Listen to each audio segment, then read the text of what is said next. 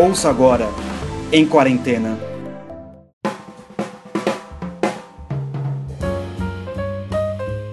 Seja bem-vindo a mais uma série em quarentena sobre o autor C.S. Lewis. Eu sou o Oliver e nós iremos continuar os nossos estudos sobre o livro Cristianismo Puro e Simples. Antes, não se esqueça de se inscrever aí no podcast, se você estiver ouvindo, na sua plataforma preferida de podcast. Se estiver vendo pelo YouTube ou por qualquer, ou melhor, só pelo YouTube mesmo, não se esqueça de clicar aí no sininho e todas essas coisas assinar o canal, etc. Odeio falar isso, mas tem que falar, né? A loja do Roma, as roupas do Coronga Wear. Não, ou melhor, compre ali para ajudá-lo também. As roupas são maravilhosas, de uma grande qualidade. Um dia eu vou colocar aqui melhor, certo? Oliver, essa série tá top do Goiás. Tá top do Goiás. É isso aí. Então vamos lá. Então, na, na aula passada, no podcast anterior ou no vídeo anterior, nós estávamos, nós estávamos falando sobre a lei natural, né, que C.S. Lewis chama a diferença entre a lei natural e a lei da natureza. O sujeito ele pode se confundir com a lei da natureza. Portanto, a lei da natureza, o que ela seria? Bem, é uma lei que a natureza em si, ela não consegue discordar, ela tem que obedecer, como nós explicamos anteriormente, a gravidade, as leis da física. A natureza ela não pode discordar dessa lei. Ela não pode simplesmente fazer uma revolução e ir contra. Ela tem que obedecer como se ela tivesse nascida para isso. Olha, ela nasceu para isso. Conquanto a lei natural, aquilo que é certo ou errado, ou a moral, o ser humano, ele não é obrigado a obedecer. Ele pode, inclusive, discordar e continuar vivendo tranquilamente. Ora, isso está escrito em, no, no, nos Provérbios de Salomão. Quantos e quantos ímpios é, vivem na luxúria, enquanto os justos vivem na, na pobreza. Essa é uma das coisas mais comuns uma que existem, ainda mais na época dele. Você imagina. Então, por exemplo, esta lei esta moral, as pessoas elas podem desobedecer, elas não são obrigadas a seguir a ferro a fogo, como nós falamos na aula passada. No entanto, também nós temos que lembrar que nós comentamos e falamos sobre o padrão de certo e errado, que todas as pessoas julgam a partir de um padrão de certo e errado, como eu dei o exemplo da discussão. Quando você discute com alguém, você quer chegar a um consenso, e para isso você precisa de um padrão é, moral superior. É? Quando você diz, por exemplo, que alguém está errado, correto? Você está julgando a partir de um padrão. Seja qualquer pessoa, seja qualquer ser humano. Você está errado. O esquerdista falando para o direitista. O direitista falando para o esquerdista. Você também está errado. Logo, portanto, você está já definindo que existe um padrão de certo e errado, por mais relativista que você seja, você não consegue escapar dessa, dessa lei. Ao mesmo tempo, também, quando nós julgamos culturas, correto? Já viu aquelas pessoas que falam, ah, não, todas as culturas são iguais? Menos os americanos, não sei o que, aqueles capitalistas, imperialistas. Ah, então não é tão igual assim. Não, todas as culturas são iguais. Menos o capitalismo. O capitalismo não presta. ah, então tudo bem. Apropri... Apropriação cultural. Todas essas ideias. A apropriação cultural, se a gente levar a ferro e a fogo, a gente nem poder escrever, né? A gente fala, não, vocês estão pegando a ideia lá do Sumério, do cuneiforme. Não pode. Vocês estão usando o alfabeto árabe. Não pode usar esse alfabeto ou qualquer outro tipo de alfabeto que é só daquele povo. Arrisca, a gente não consegue fazer mais nada.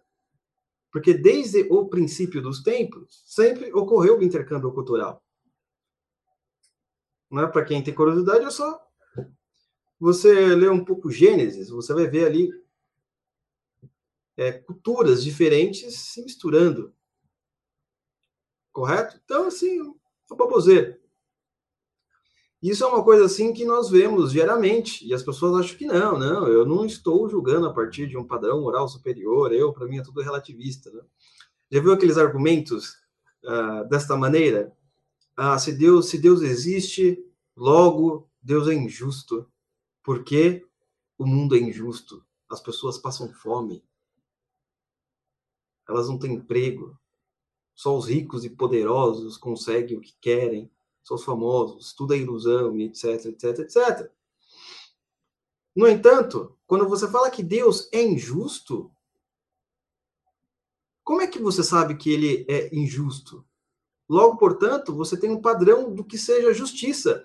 De onde vem esse padrão do que é justo? Do que é justo e injusto? Ora, é uma das coisas mais óbvias, não é? Se você fala que é algo injusto, você está comparando essa coisa com um padrão moral superior. Esse argumento do Deus injusto, a pessoa não percebe que ao mesmo tempo que ela afirma isso, ela está declarando, não, existe um padrão moral superior ao que eu vejo na realidade. Entendeu? Nem ela percebe isso. E é uma coisa fascinante. Fascinante não, ao mesmo tempo terrível, né? É a mesma coisa da, quando o cara afirma que a verdade é relativa, ele está fazendo uma afirmação absoluta na hora. E ele não percebe essa contradição, tá? Então, o capítulo que eu separei, já que hoje é, são apenas dois podcasts, quem sabe um dia a gente é, faz um curso fechado aí só sobre Lewis, mas aqui é só uma palhinha neste em quarentena, para a gente sair forte. Então, o, partindo do primeiro capítulo, que é a ideia do, do Lewis tentar convencer que existe um padrão de certo e errado, que existe uma moral, sem isso, o sujeito ele não vai conseguir aprender o básico, ele não vai conseguir assimilar o básico da fé cristã, porque se ele não acredita na verdade, ou pelo menos que exista alguma verdade, logo portanto, logo portanto ele não consegue pegar os elementos mais básicos da fé cristã. É impossível para ele né? um problema cognitivo. Pode ser também espiritual, mas aí a gente entraria numa seara que eu não quero entrar agora. Quero só ficar nessa parte mais literária e C.S. Lewiana aqui. Agora, ele vai partir para uma outra ideia. Qual que é a ideia? No que os cristãos acreditam. Porque se o sujeito se convenceu de que tá ok, existe um padrão moral superior que vem de algum lugar, não sei qual é. Ótimo. Se ele passou pelo primeiro capítulo e vai continuar a ler, portanto, agora você já pode explicar no que os cristãos acreditam. Qual é o Deus que ele acredita? E aí as coisas começam a fazer sentido. Esse é o um ponto muito importante. Então, nós teremos na face da Terra normalmente dois grupos o grupo majoritário, aquele que acredita em Deus ou deuses, e o grupo que não acredita em nada, que é o grupo minoritário, né? os ateus, por assim dizer. O grupo majoritário, ele é dividido nisso, naqueles que acreditam é, num Deus único, judaísmo, cristianismo, islamismo, e aqueles que acreditam em vários deuses, ou forças da natureza, como entidade divina e por aí vai. Certo? Normalmente, o outro grupo, que acredita em deuses, forças minoritárias, existem vários tipos de teses sobre Deus. Uma de que o próprio Deus criou o bem e o mal, que o próprio Deus é a natureza, que tudo é Deus, e etc, etc, etc. Não é uma espécie de panteísmo, normalmente está é, tá mais ligado a isso. As nossas classes falantes, a elite, normalmente, do país, gosta daquele budismo light. Não é aquele budismo sem culpa, aquela ideia de que não, não enfim.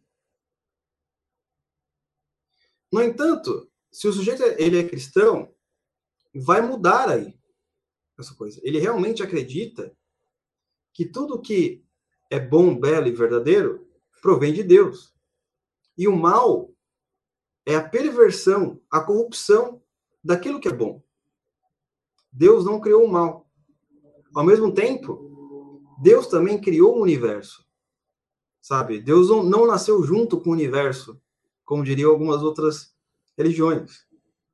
Ele, ele criou como um pintor, um artista que está fazendo uma tela e ele vai desenhando as coisas, etc. Então, por exemplo, essas são as duas grandes diferenças entre as pessoas que, vamos dizer assim, que acreditam numa entidade superior.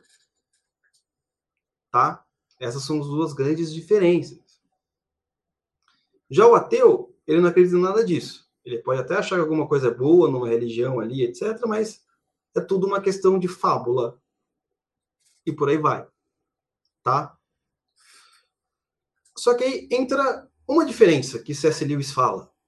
Ele fala o seguinte: na época que ele era ateu, ele via tudo como uma grande baboseira, ele não queria nem estudar. E ele percebeu, de certa forma, uma humildade no cristianismo e uma certa é, complexidade ao mesmo tempo. Eu vou explicar isso melhor. Porque o que acontece? O cristianismo ele tem essa característica. O cristianismo ele não precisa acreditar que todas as religiões estão totalmente erradas. Presta atenção. Que elas estão totalmente. Em algumas religiões você pode encontrar algo verdadeiro, algo que seja relacionado com aquilo que os cristãos acreditam. Enquanto ateu, não, tudo é errado. Correto? É, então, você pode encontrar um fundo de verdade no judaísmo, talvez um pouco no, no islamismo, no budismo, algumas práticas que você fala assim, nossa, isso se assemelha a tal coisa da Bíblia. Nossa, esse ritual lembra certa coisa de tal passagem, ou da história da igreja, e etc. Para você ter uma ideia, no começo da igreja cristã, o que nós tivemos? No começo, eu digo naquele período lá dos primeiros 500 anos. Do, 500 anos, né? Você imagina, isso dá. Se você dividir esses 500 anos em 100, estudar cada um, é, um, é alguns anos estudando. Mas falando de maneira simples, nós teremos de fato, uma absorção. Uma absorção. Absorção, é isso mesmo? Ah, sei lá. Espero que seja. Se não for, me perdoe aí o Paulo Freire. Você vai ter o quê? Os cristãos estudando a literatura grega, estudando a literatura romana, certo? Absorvendo isso, correto? A partir da luz dos evangelhos e a partir da luz da sua fé. E aí que vai ser grandes filósofos do cristianismo, né, como Santo Agostinho, que estudou o quê? Platão, São Tomás de Aquino, que estudou, que estudou Aristóteles, e entre outros. Você vai ter, por exemplo, uma carta que eu sempre falo, um livro que eu sempre falo, é o livro do São Basílio, sobre a literatura pagã aos jovens cristãos gregos. Então, assim, era uma discussão que existia na época. Pô, será que a gente lê esse livro escrito por homens ímpios? Ou melhor, escrito por homens que adoram deuses falsos? São Basílio fala. Um santo, por sinal. Não, peraí. Existe alguma verdade. Mesmo que essa, essa verdade seja uma sombra daquilo que é o evangelho. Mesmo que o sol que esteja nessa verdade seja uma, um reflexo de uma água. Mas existe alguma verdade nisso. Então a humildade ela entra ao mesmo tempo de você poder enxergar que nas outras religiões, nos outros povos, existem verdades que de certa maneira apontam para Cristo, correto? E ao mesmo tempo entra a complexidade, você tentar entender como isso aponta. Não sei se é o C.S. Lewis ou algum outro autor que fala isso. Mas ele diz assim, que o paganismo é a infância do cristianismo. Eu acho que é C.S. Lewis. Presta atenção nessa, fala, nessa, nessa frase. O que, que é tipo, a infância? Os rituais, no que eles acreditavam, na expiação da culpa, etc. Você tem ainda elementos, mesmo que sejam é, pobres que levam a Jesus Cristo. Então o cristão ele consegue ter essa dimensão da totalidade. Ele consegue aprender e ver, olha, neste livro de literatura, nesta poesia, é, a natureza, etc., reflete de alguma maneira a glória de Deus. Por mais obscuro que seja, por mais difícil que seja enxergar ali, parece que existe alguma coisa. É isso que C.S. Lewis está querendo explicar para o sujeito. Ele está querendo falar o que em outras palavras? Olha, você não precisa ser culto, você não precisa ser inteligentíssimo, mas pela história da igreja, nós vemos o quê? Que quando você entra, você também acaba entrando numa escola milenar, por assim dizer. É só você pensar quem foi que guardou os grandes livros da antiguidade.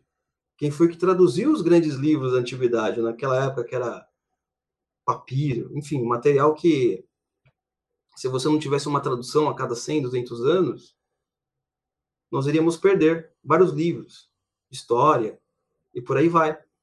Foram os monges lá. Ah, não, mas a igreja inculta, ah, conversa com os monges.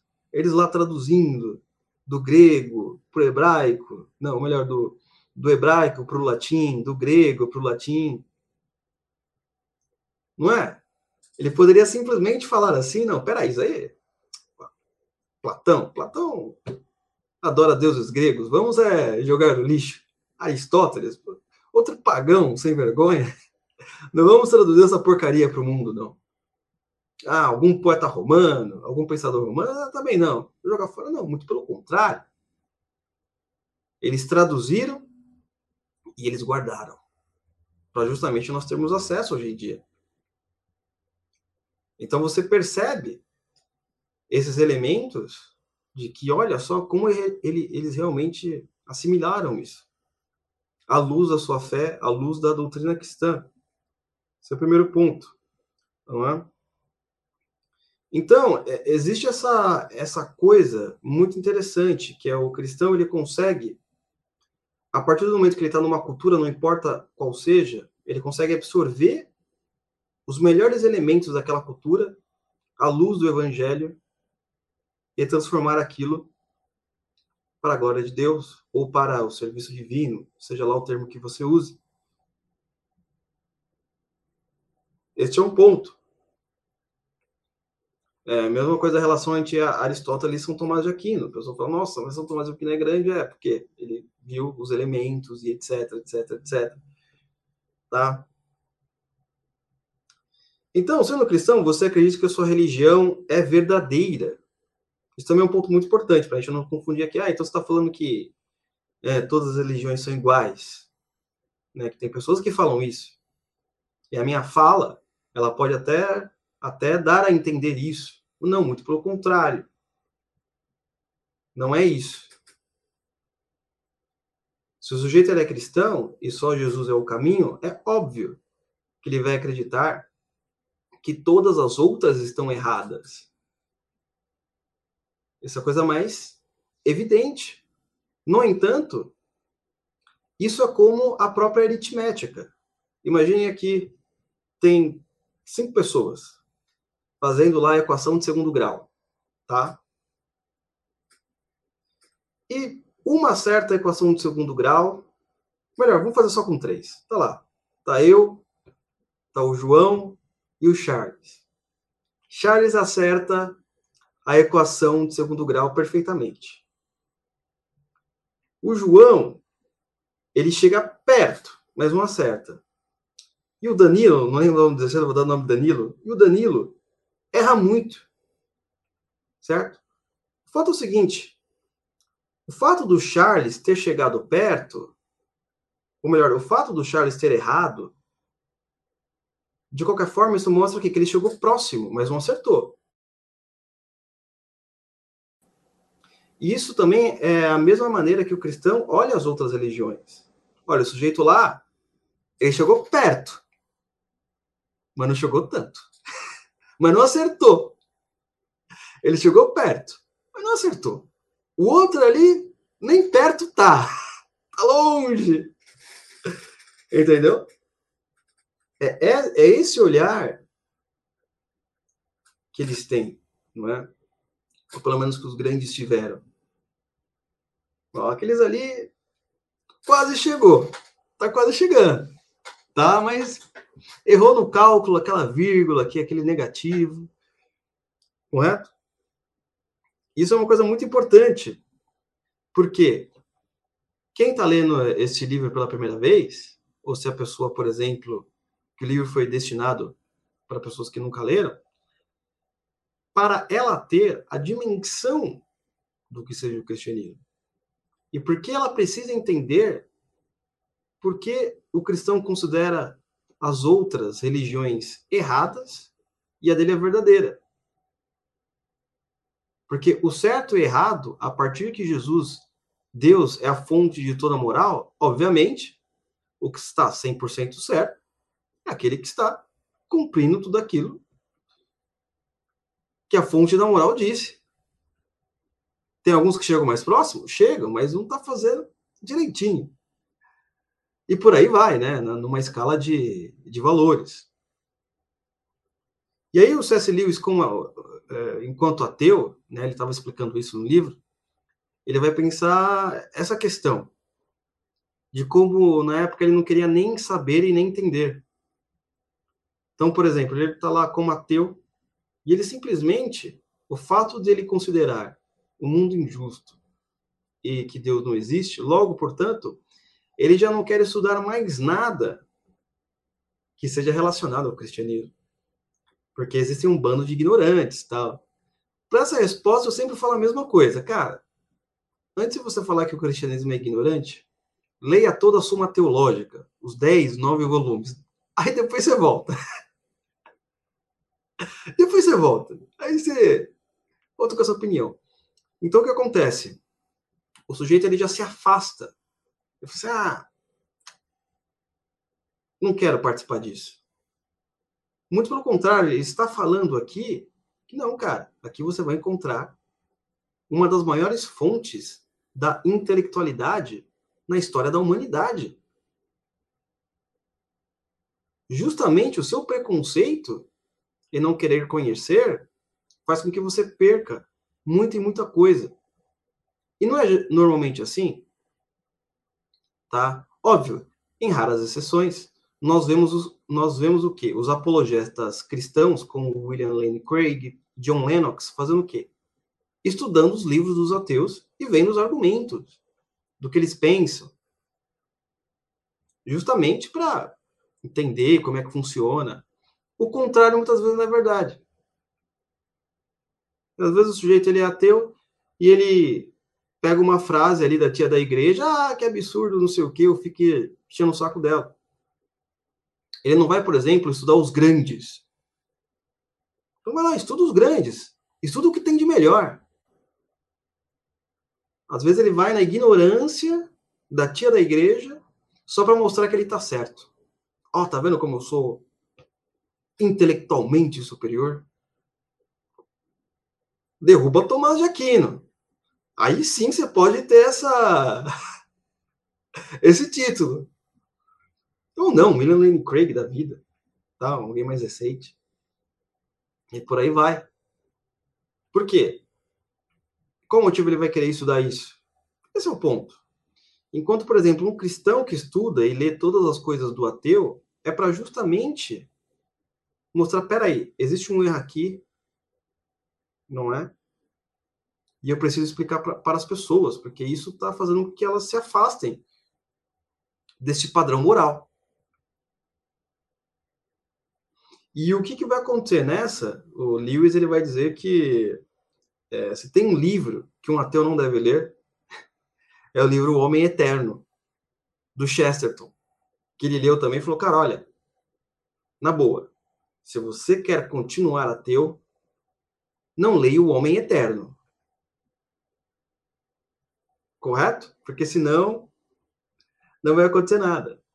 Isso é uma coisa muito importante na história da igreja, porque nós vemos os filósofos cristãos, os santos e por aí vai, estudando os pagãos, estudando a literatura pagã, estudando, é, enfim, seus adversários, por assim dizer, tentando compreendê-los à luz do Evangelho. E muitas vezes os adversários não são assim. Uh, nos próprios debates com William Lane Craig, a gente percebe, os caras assim, meu, eles estão falando argumentos da época que Sócrates já derrubou, mas para eles é novidade, né? Então, isso que é bom. Se você, por exemplo, não é cristão, acho que isso, isso, isso é uma grande baboseira, tudo bem. Mas esse exemplo dos grandes homens do cristianismo, dos melhores que já existiram na face da terra, deve ser seguido por todos.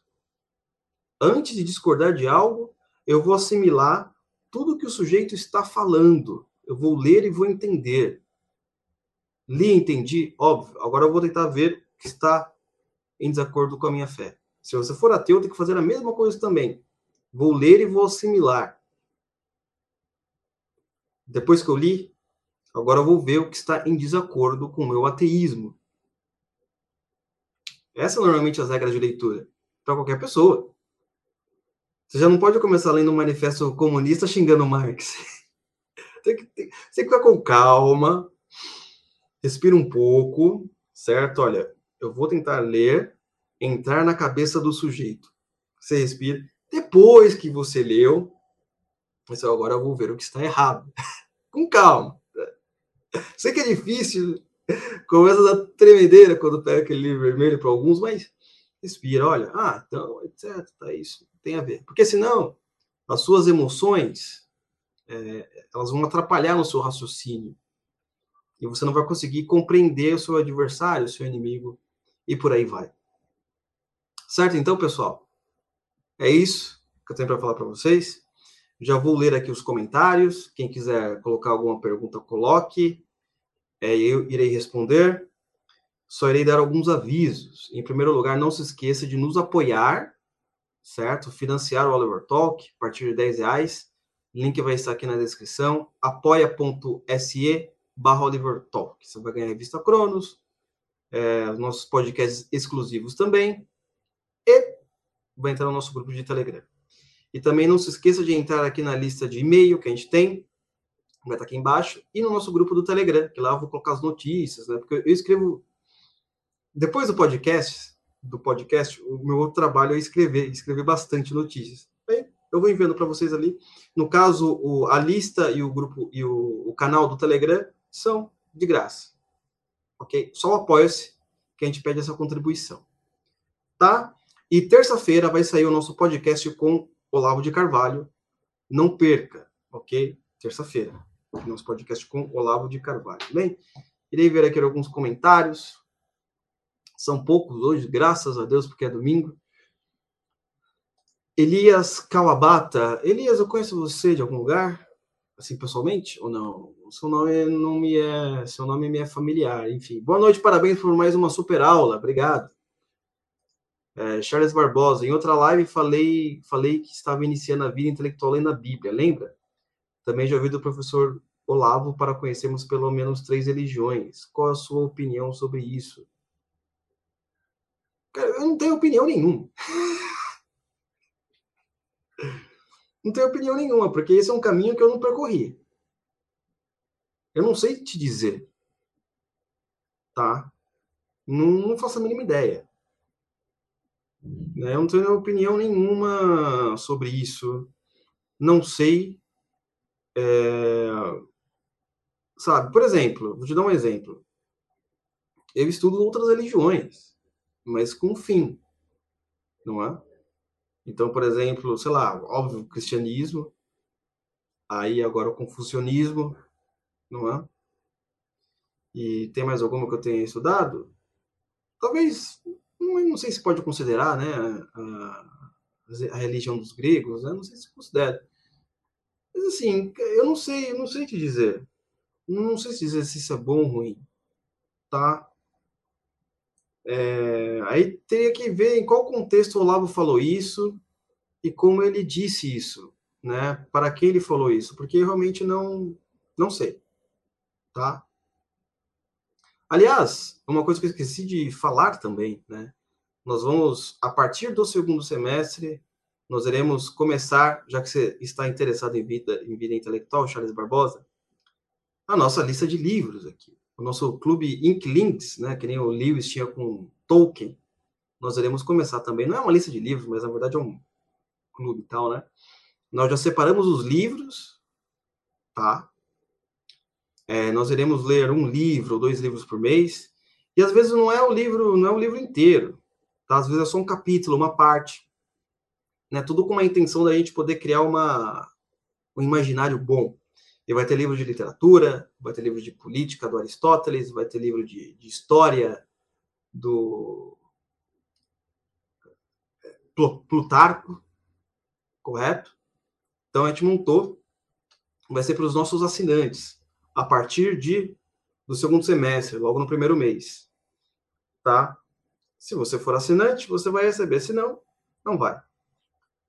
Aí vai ser a partir, logo no mês 6, o mês 6, acho que é o mês 7 que começa, né, o segundo semestre, o mês 7. A gente vai, a gente vai liberar a lista, vai todo mundo ler, ou pelo menos estudar junto, vai ser também via live. Se pudermos fazer o encontro presencial uma vez ou outra, depende, depende de alugar, alugar, alugar, essas coisas, sabe? Muita burocracia e meu, dinheiro também, não é uma coisa simples. Assim. Então, fica aí. Para quem está interessado, para quem quer ler bastante, nossa intenção realmente é criar um. É, um campo de estudo, que você possa ser uma pessoa que entenda de várias áreas do saber. Sempre estar antenado do, sempre estar antenado do que está acontecendo no mundo. Certo? Então fica a dica aí. É, Jorge Leandro. São Gregório também acreditava que era importante a leitura de diversos conhecimentos, pois a ignorância da natureza dificultaria a nossa capacidade de interpretação. Evidente. Evidente. É o Gugu que fala assim, né? O filho do Lavo nas aulas dele. Evidente! Evidente! Evidente! Evidente, não tem o que falar. Não é, por exemplo, eu estou lendo. Vou até pegar para vocês aqui. É, Caim, do Lord Byron, Um Mistério. Que é um teatro do Lord Byron. O Lord Byron morreu com 35 anos, enfim, morreu jovem. E ele está fazendo uma. tentando descompactar a história de Caim, não é? Na forma de teatro. Porque as histórias ali da Bíblia, ela tem símbolos muito compactos. Tem que ter um autor de grande imaginação para poder descompactar. Tá? Que é isso que o Lord Biden está tá tentando fazer. Só que eu já tenho algumas críticas. É? Mas eu vou ler tudo.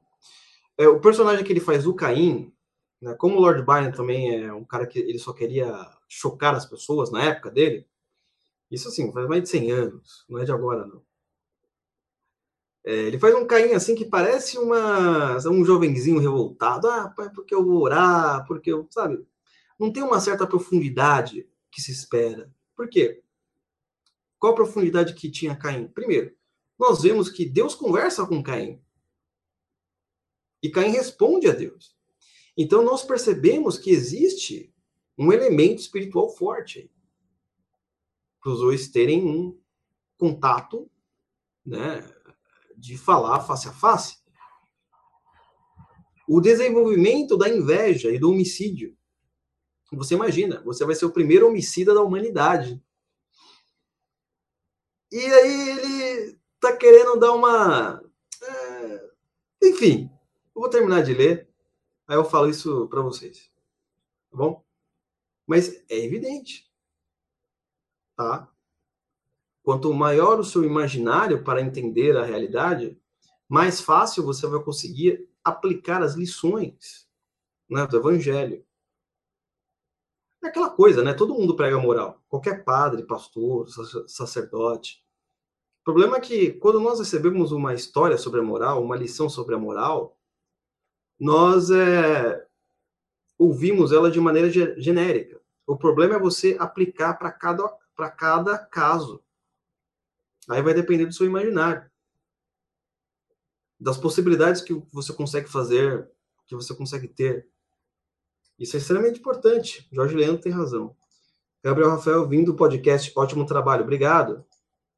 é, Elias Calabato, talvez lá da Santa Generosa, é, da igreja da paróquia, não é?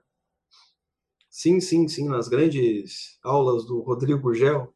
O Rodrigo Gurgel fazer uma conferência lá na Henriette também, grande Henriette, Deus abençoe. Ajudei junto com, com o Padre Fábio e Rodrigo Gurgel a organizar um ciclo de palestras, mas acabamos não nos falando pessoalmente. Ah, verdade, né? Duas pessoas que merecem a nossa oração. Qual um argumento que defenda o cristianismo? Essa sua pergunta aqui, ela não tá, não é uma pergunta muito bem formulada. Seria defender o cristianismo do quê? Para quem? Ah, sei lá. Qual o argumento para se defender que existe o Deus Trino? Qual o argumento para se defender que só existe uma religião? Qual o argumento? Pra... Porque aqui porque não dá para é, é, elaborar uma resposta. Tá, Mateus 6258, robô. De qualquer forma, ouça é, as três edições do Em Quarentena anterior. Né? Não sei qual número nós estamos agora, mas as três últimas que o André fez. Porque lá ele vai dar ar argumentos filosóficos para a existência de Deus, argumentos teleológicos e entre outros. Assista lá é muito mais do que um argumento para a defesa do cristianismo. É um, é um argumento para a defesa da existência de Deus. Ah, não é? Agora, um argumento para a defesa do cristianismo, eu não sei o que você está pensando exatamente, mas os apologetas fazem isso. É um apologeta. Apologeta cristão, o que, que ele é? Ele é um defensor da fé. Nós temos vários. Chesterton, você pode ler Chesterton. Você pode ler C.S. Lewis, ele é um apologeta. William Lane Craig. Tanto é que nós temos, por exemplo, apologetas do cristianismo. Mas também nós temos, indo mais a fundo, o apologeta da, da fé católica, o apologeta da fé evangélica, da fé reformada, sei lá. E por aí vai. Então, o meu conselho é, leia cristianismo por e simples. Ali você vai ver um argumento em defesa do cristianismo e talvez você encontre a resposta que você deseja. Vamos lá. Uh, Submundo Intelectual fala sobre o comentário do Lewis sobre a masculinidade do início do livro. Eu acho que, na verdade, é, esse comentário ele está no livro... Qual é o nome do livro? Hum, é, o fim do homem, como que é? A abolição do homem pelo menos lá você tem um comentário mais extenso sobre a ideia do fim da masculinidade, do fim do homem. Porque você vai ter um estado, você vai ter um sistema tal que vai fazer com que o homem, o ser masculino, ele se sinta totalmente frágil, covarde, ele perca as qualidades da masculinidade. A coragem, a força de defender a sua família, de defender aquilo que é certo, etc ao ponto que ele vai se tornar um covarde. E covarde, o que, que fazem os covardes? Os covardes traem a pátria e as pessoas. Lembre-se o que falou Jordan Peterson. Se você acha um homem rude é, pior coisa do mundo, você não sabe o que é capaz os homens covardes. Um dia até falei assim, ó, se você acha que o Bolsonaro é um homem bruto, Olha o Dória, você não sabe o que o, esse sujeito é capaz de fazer. Não é? Capaz de quebrar o Estado só para colocar a culpa numa pessoa. Tá? Então é isso. Muito obrigado pela presença de todos. Nos encontraremos então na terça-feira no podcast Oliver Talk número 100 com o professor Olavo de Carvalho. Um beijo e um abraço.